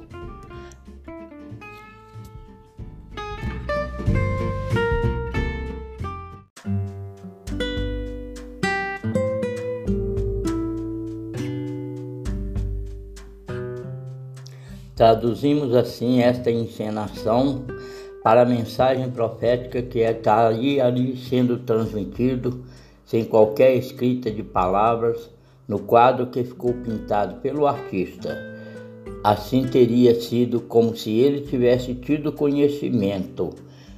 do que era religioso, estava no livro do Cântico dos Cânticos de Salomão, conforme assim diz o texto bíblico. Abre aspas. Qual lírio entre os espinhos, fecha aspas. Cantares capítulo 2, versículo 2. Assim temos a exemplo para os nossos tempos no que é reconhecido, portanto, como medicinal a planta aloe vera, comumente chamada de babosa, que é riquíssima em nutrientes saudáveis. O afresco da sala dos lírios, com a mensagem transmitida, foi o que restou daquela parte da ilha de Sera, Terra ou Santorini, que é muito bonito. Também é mostrado numa outra pintura, que foi encontrado na antiga cidade fortificada de Micenas, na Grécia. Uma imagem de silhuetas da Idade das Trevas, mil anos antes de Cristo, ao que tudo indica pelas mechas dos cabelos cortados que são mostrados nas laterais dos corpos, que assim descrevem uma atitude que era o praticado pelos moradores também daquela cidade de Micenas, vem chamando atenção para os cortes das mechas feitas num provável ritual de consagração dos sacerdotes e sacerdotisas, o que é visto pelas é, escuras silhuetas pintadas em sombras com suas posições das mãos, sendo uma colocada à cabeça do outro, num mesmo ritual que aparecia em Tarsis. Esta interpretação nos pareceu ser de correta por indicar que estão se encostando o cotovelo um no outro é, com as suas próprias mãos voltadas para si mesmo, ser uma interpretação que não condiz,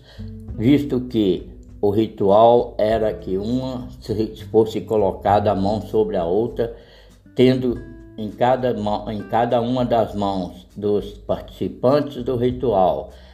um punhal para que pudesse ser cortado as mechas, conforme se vê na pintura ali na cidade de Micenas. Na verdade, de ambos, ao cortarem ao mesmo tempo as mechas dos cabelos, que se mostram expostos nas laterais dos corpos pintados, segurando cada um, portanto, este afiado punhal como instrumento de corte. Veja como é impressionante essa tal semelhança, pelo que foi descoberto, debaixo das cinzas vulcânicas de, da cidade de Santorini, ter um mesmo desenho de, de, desse afresco,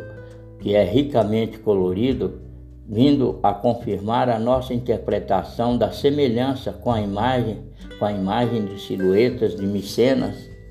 o que vem se referindo sobre um mesmo ritual de consagração, o que já era feito para aceitação ao sacerdócio datado da idade do bronze de 3 mil anos antes de Cristo. O afresco dos dois jovens adolescentes que se provam com provável ritual religioso praticado na antiga ilha de Tarsis. A pose estilizada destes dos jovens adolescentes, agarrando-se pelos cabelos, tendo numa das mãos usarem os punhais cortantes, o que sugere estarem praticando os cortes das mechas dos cabelos. Deste ritual religioso, o voto feito ao sacerdócio que era praticado pelos ancestrais proprietários da ilha de Tarsis. pela posição dos seus corpos, há uma preocupação com a fidelidade nos movimentos reproduzidos pela realidade do sagrado rito sacerdotal, o que era feito com a imposição das mãos de um para com o outro, traspassando as mãos por sobre as cabeças, um cortando o cabelo do outro, tendo como destaque para as faixas abdominais no tipo da vestimenta que era usual pelos iniciantes ao sacerdócio. E observamos na imagem que é ricamente colorida a tonalidade da pele ser mais clara, o que vem demonstrar serem dois corpos de jovens adolescentes femininas é, que estavam se consagrando como sacerdotisas. No caso, para esse destaque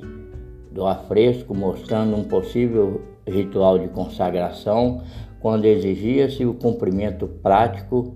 para o exemplar procedimento, ao ter ficado registrado como um ato religioso que era praticado pelos antigos moradores filhos descendentes dos sacerdotes e das sacerdotisas, ao fazerem o seu voto especial de consagração, a exemplo do que foi, era feito em cumprimento da lei do nazireado. Abre aspas, seja homem, seja mulher, no dia da purificação rapará a sua cabeça. Encontra-se lá em Números capítulo 6, versículo 2 e 9. Desta maneira, levantamos estas informações que são feitas sem qualquer palavra de escrita, conforme os desenhos feitos, vieram a partir dos afrescos de Santorini, as gravuras pintadas, seguindo em Micenas,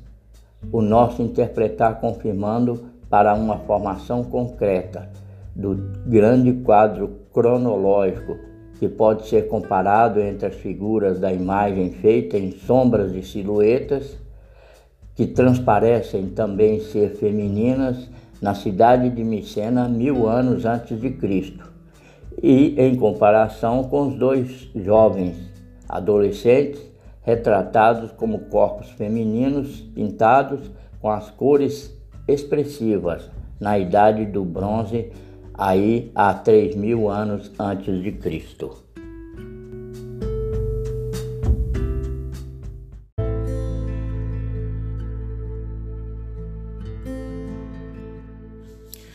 Num outro ambiente da construção, foi encontrado o afresco do pescador, ali em Santorini.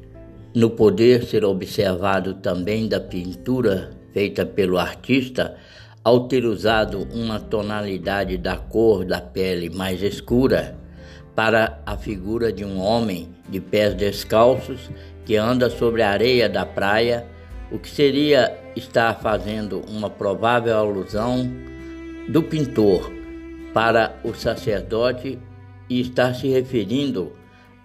em especial desse visual que esta pessoa provavelmente teria vindo de Israel com os judeus dispersos entre os gregos. A esperança que era anunciado naquela figura sacerdotal do pescador que falava de uma vinda de um Salvador, abre aspas, Narizeu, pescador da Galileia. Esta figura deste homem já crescendo os cabelos da cabeça, vem andando na areia da praia, trazendo consigo nas mãos duas fieiras de grandes peixes que foram pescados, mantendo-os numa posição de que na fieira da mão direita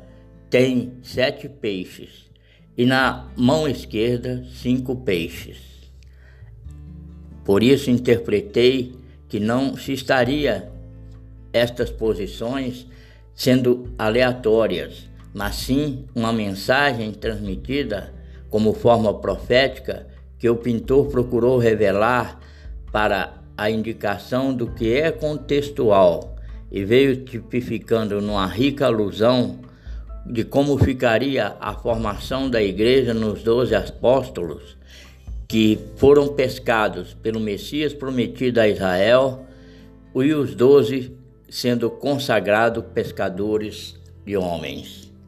Demonstra pelas diferenças numéricas nas fieiras dos peixes do Nazireu pescador, como que retirados foi um peixe de sua sequência lógica para o equilíbrio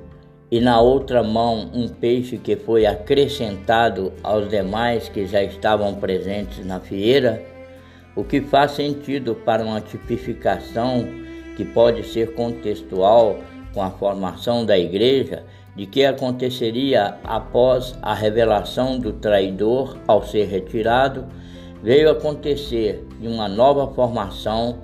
para o formato da igreja apostólica conforme Atos capítulo 1, do versículo 15 ao 26. O homem pescador nazireu da, da praia, tendo na sua cabeça raspada e no alto onde se vê as duas mechas de cabelos que foram deixados como que se estivessem expostas nas laterais da cabeça, servindo como guedelhas compridas, para assim demonstrar pela sua tipificação, o nazireado do Messias, que estava sendo também aguardado pelos povos das ilhas. Seriam estes moradores descendentes dos sacerdotes com as suas tradições religiosas em ser anunciados em ter anunciado para os diversos os dispersos judeus helenitas que aguardavam o cumprimento da promessa messiânica sobre a vinda do Messias de Deus, fosse até as ilhas dos povos marítimos. Receberam os antigos moradores da ilha, em troca dos séculos perdidos pela ignorância religiosa, pelo que foram influenciados pelas crendices mitológicas dos povos gregos, na sua terra marítima teve o justo castigo pelos juízos de Deus por haverem desprezado as profecias que lhes foram anunciadas a partir de Israel, naturalmente chegou ao conhecimento de todos os seus moradores na ilha de Tarsis. Os moradores tiveram naturalmente o seu tempo suficiente, que foi o necessário, dado como oportunidade de Deus, para saírem a tempo daquela imensidão de terra, quer fosse navegando pelas caravanas retornando para os seus povos nos grandes navios de Tarsis.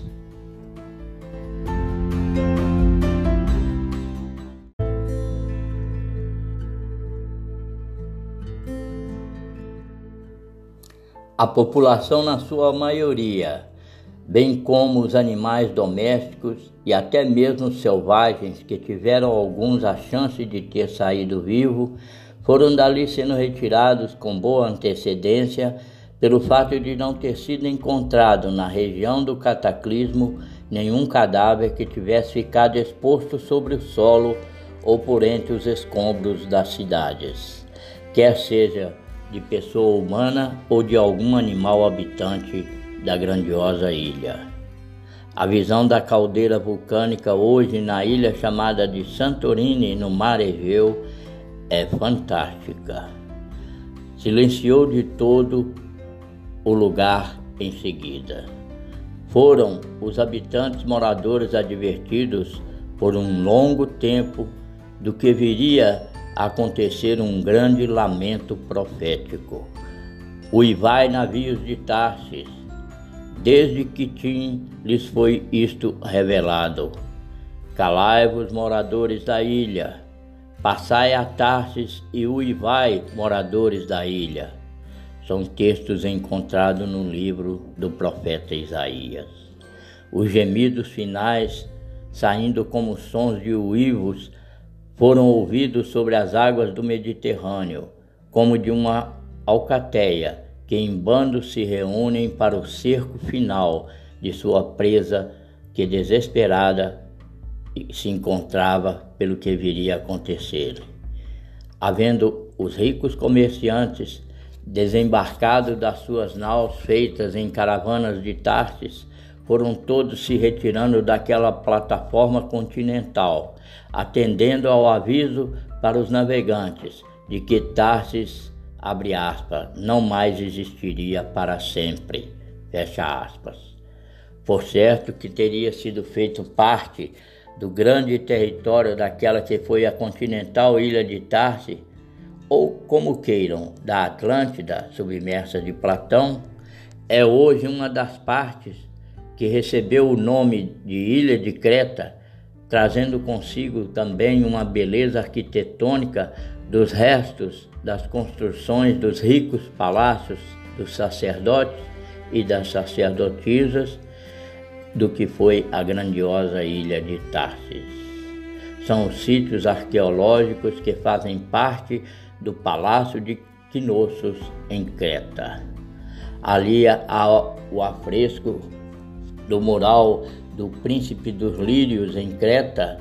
onde observa-se o rei sacerdote com o colar na cabeça feito de lírios e as penas de pavão estando este no meio da plantação de lírios,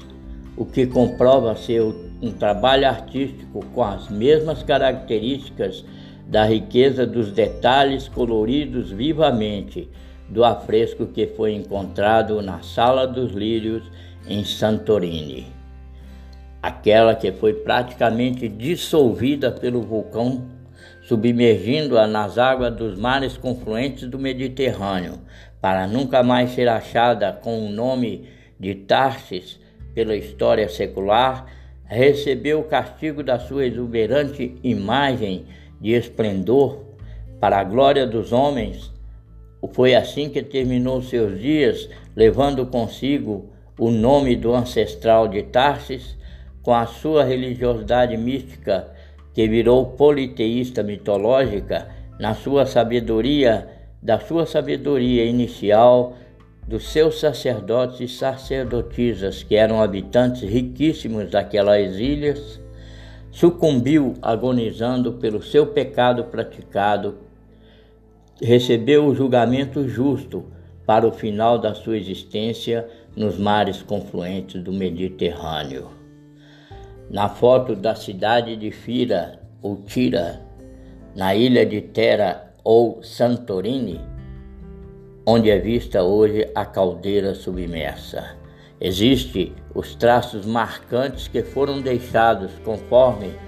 toda a imagem da destruição acontecida é como é visto hoje pela encosta escurecida da caldeira submersa do vulcão em Santorini. Na visão que é aterradora da grandeza que foi a destruição sobre as suas alvas pedras de calcário, do que ali acabou revestido como de um pano de fundo enegrecido para servir de testemunho dos juízos de Deus que nela foi praticado. Na parte que ficou exposta sobre a terra, que está mesclado do branco alvo que ficou queimado pelo escurecimento das, da queimadura, vem para a sua lembrança funesta de como terminou a sua história de vida ativa regalada pelas riquezas do seu luxo efêmero. Foi tudo transformado pelas densas camadas das trevas e encontra a sua grandeza nas profundezas das águas do Mediterrâneo, deixando o que restou na superfície das águas para uma comprovação física da catástrofe apocalíptica ali acontecido.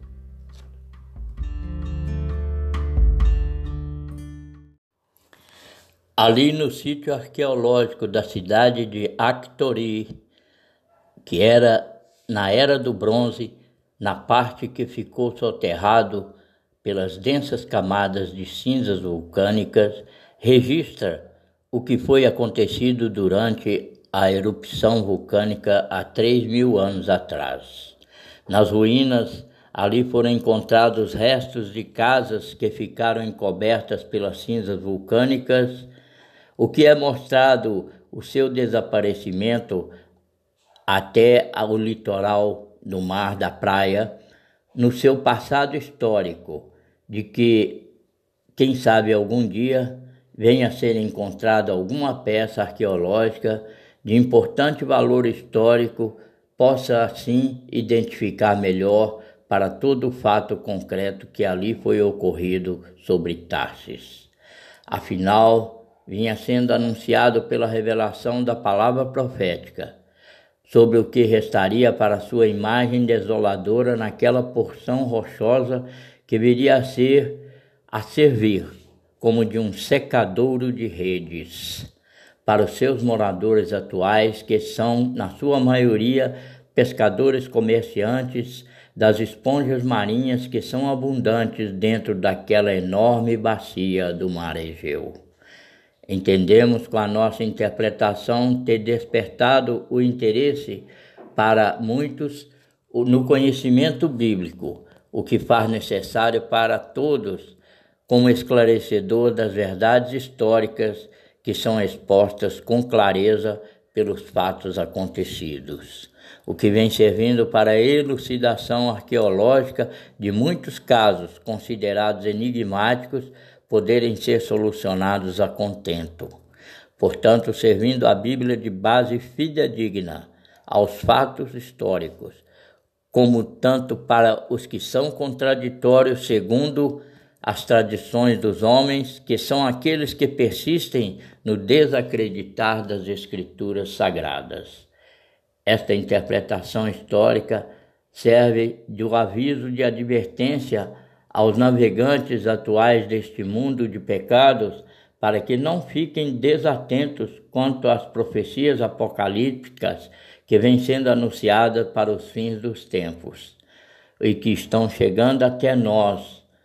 para que busquem o arrependimento dos pecados que são cometidos contra Deus,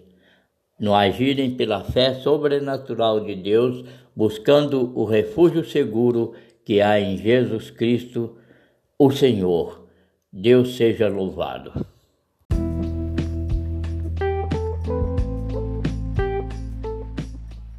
Prezado amigo ouvinte, se você quiser ver as figuras do que nós temos apresentado nesse nosso episódio, você pode visitar o nosso blog evgeraldomagela.blogspot.com lá na página onde se encontra os detalhes da ilha de Tarsis ou Atlântida submersa de Platão, no Riquezas nas Escrituras. Obrigado pela sua audiência. Deus abençoe.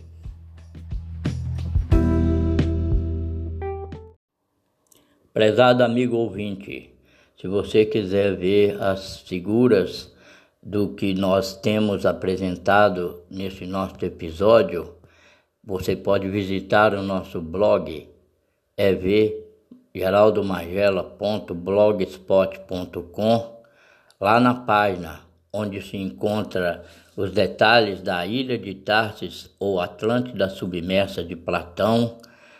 no Riquezas nas Escrituras. Obrigado pela sua audiência. Deus abençoe. Prezado amigo ouvinte, se você quiser ver as figuras do que nós temos apresentado nesse nosso episódio, você pode visitar o nosso blog evgeraldomagela.blogspot.com lá na página onde se encontra os detalhes da ilha de Tarsis ou Atlântida submersa de Platão no Riquezas nas Escrituras. Obrigado pela sua audiência. Deus abençoe.